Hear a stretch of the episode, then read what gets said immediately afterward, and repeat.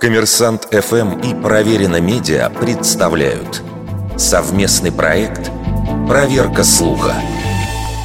Правда ли, что в зыбучих песках можно утонуть?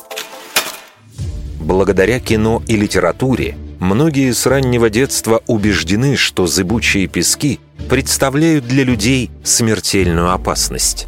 Периодически сообщения о происшествиях, связанных с зыбучими песками, встречаются и в новостях. Прежде всего необходимо понять механизм явления. Песок или глина в сочетании с насыщенной влагой солью чаще всего встречаются в дельтах рек.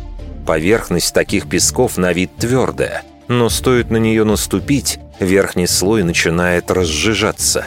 Мокрый песок, отделившийся от воды, уплотняется – и в нем легко можно увязнуть. Но можно ли в зыбучих песках утонуть?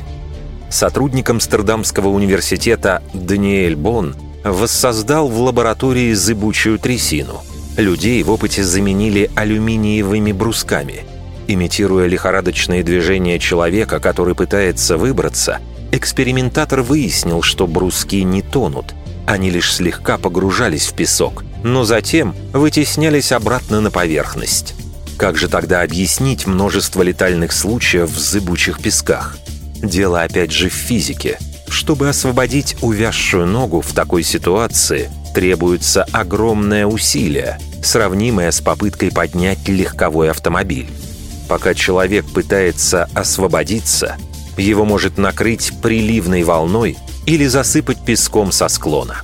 Кстати, в большинстве случаев глубина зыбучих песков редко превышает рост человека, а потому не опасно смертельно. Этот миф был опровергнут и в популярном шоу «Разрушители легенд». Один из ведущих погрузился в песок примерно по грудь и плавал в таком положении, как поплавок. Коллега даже попытался его утопить при помощи шеста, но потерпел неудачу. Вердикт большей частью неправда.